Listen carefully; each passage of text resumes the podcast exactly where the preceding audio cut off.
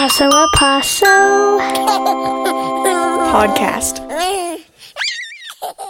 Oh, should I stop eating? Doesn't matter. Here we are. Welcome to another episode of the Paso Paso podcast. My name is Miles. Happy to be here with you as always. And uh, we are wrapping up 2020. Um, different sort of episode today. Uh, we've had quite a wide variety of conversations this year, uh, which I'm really grateful to have been able to foster, support, and um, collaborate with uh, various folks on. Um, today, we are interviewing a mother in Taos who happens to also be my wife, and our uh, nearly, what is it, one and three quarter year old child is right next to us as well. Mike, He's about 19 months, 19 months. nearly 20 months. So he, he's here, um, and I wanted to spend today maybe discussing a little bit about parenting during COVID in Taos. Um, of course, no matter who we were to interview, though, there would be other side stories that are related to the individual experience of that person. Um, we'll get into some of those as well. So, would you like to introduce yourself and thanks for joining us today? Sure. Hi, I'm Siobhan Bonnie O'Rourke, and I'm, um, yeah, a mum here in Taos. Um, to Roscoe, and Mars is my husband, and I'm from Tasmania, under Australia. Um, and we met in Australia a few years ago, but we live here now. Cool. And um, just to to kind of get things rolling, what is if, if someone were to say, what's it like parenting during COVID nineteen in America, in New Mexico, in Taos, in the year twenty twenty? What would you initially say about that? Um, What would be your summary to start us off with? it's a it seems like a pretty unique experience um in the sense that yeah well this pandemic is unprecedented in our lifetimes anyway um so life in general for everyone is very different especially here in America because it's um so affected by the pandemic here um so What about for you, first person? for me, Yeah, what's your experience been like as a mother? um, I guess in some ways it goes with the experience of being a mum in the sense that you're probably going to unless you're working or something if you're a stay-at-home mum then you're going to which I am you're going to be at home quite a bit anyway. But because of the pandemic I guess we're at home probably yeah more than we would be if it wasn't going on. Um, and I guess the biggest challenge for us with that is just the socializing aspect because I'm pretty social and um, so is Roscoe. Like he's a pretty social little guy. And so I would like him to be around little kids a lot. We have a mum baby group, which is amazing. Um, and we try and do what we can with that, you know, trying to be COVID safe. Yeah. Um, but now that it's winter, like that was mostly a outdoor hangout, I guess, at this, you know, this year. And there was today's scheduled, you said, with that group. Uh, yeah, they do, they do certain things. Um, but yeah, then because of the weather, like, I guess, It's getting cold. yeah, it's snowing outside. I'm not from this kind of climate. Well, that's that's a great segue because I was going to say also your experience here is reflective of um, the fact that you don't have family here. Mm-hmm. So a lot of people that are native to Taos or Taoseños and grew up in the region have family that can either help watch kids or uh, other cousins, um, and you have those things, and and so does our son, but they're not here.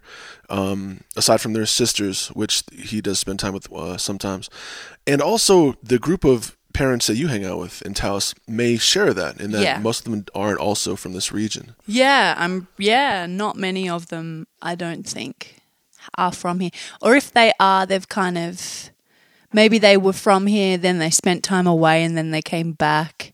But yeah, I guess that is something that is shared in that group, and and it's really been amazing to have that group. It's really supportive um, for the mums and babies. It's great to get babies together and then for the mums to be able to hang out as well. Like, I think the first year, um, so tw- 2019, it would be like a weekly meetup and then no COVID. So that was great, especially having like a pretty new baby and being a new mother. That was amazing. And we met through um, various local things, actually, like local groups to do with breastfeeding, um, pre birth classes, art classes to do with, I think some of them were through First Steps. Um, and some of them were through like the midwives that, you know, a lot of us were all seeing. Yeah. And the Taos Loves Kids was uh, one of the groups we met some other parents through that you're still in touch with. Uh-huh. And I guess what's cool about it, um, that is you ended up meeting parents who are going to have kids that would end up being the same age. Roughly, yeah. It's probably like a. Thanks, Roscoe. It's probably a range of like maybe two and a half down Yeah. to like three months. How, we talked a little bit. There's there's lots of uh, curious activity around us. As, Roscoe, um, no. Any of you that are parents can understand. Um, we were talking before we started uh, this discussion recorded here um, about uh, basically the differences of what services and culture may exist here in Taos or in New Mexico um, for having children, whether it's the birth process and support for that, or uh, actually raising the child afterward. What are what's your impressions of um, of, of of having and raising a child in Taos with respect to the services that are available? Um, there's obviously a lot of things that are here that are supportive, and maybe some things that don't exist just because of the country we're in. But is there anything you'd like to share about that and your experience? I mean, personally, I had a really great experience of pregnancy and birth, and I like that this community seems to be one where you can, there are options with the way that you want to have a baby.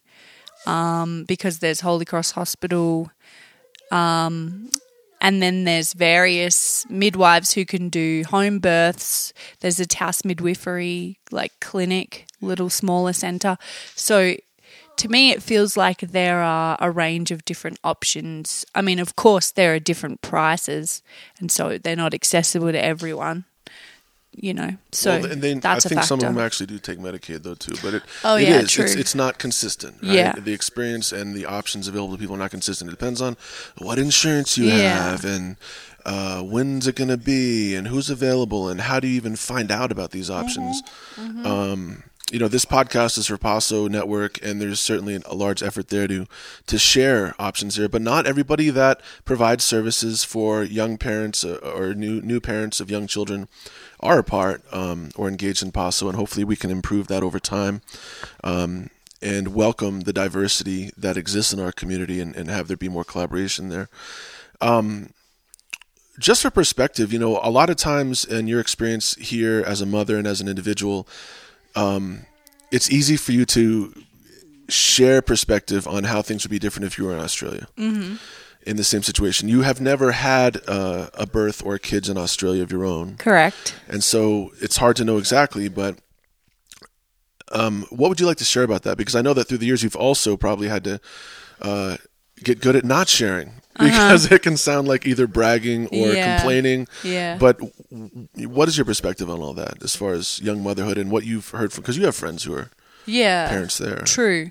Um, I mean, in Australia, there's more of a universal healthcare system. Is that Mm-hmm. what you would Uh, that would be a good way to, yeah. like? A lot more Americans. things are free to everyone. So your your health insurance, I'll try to interpret a bit.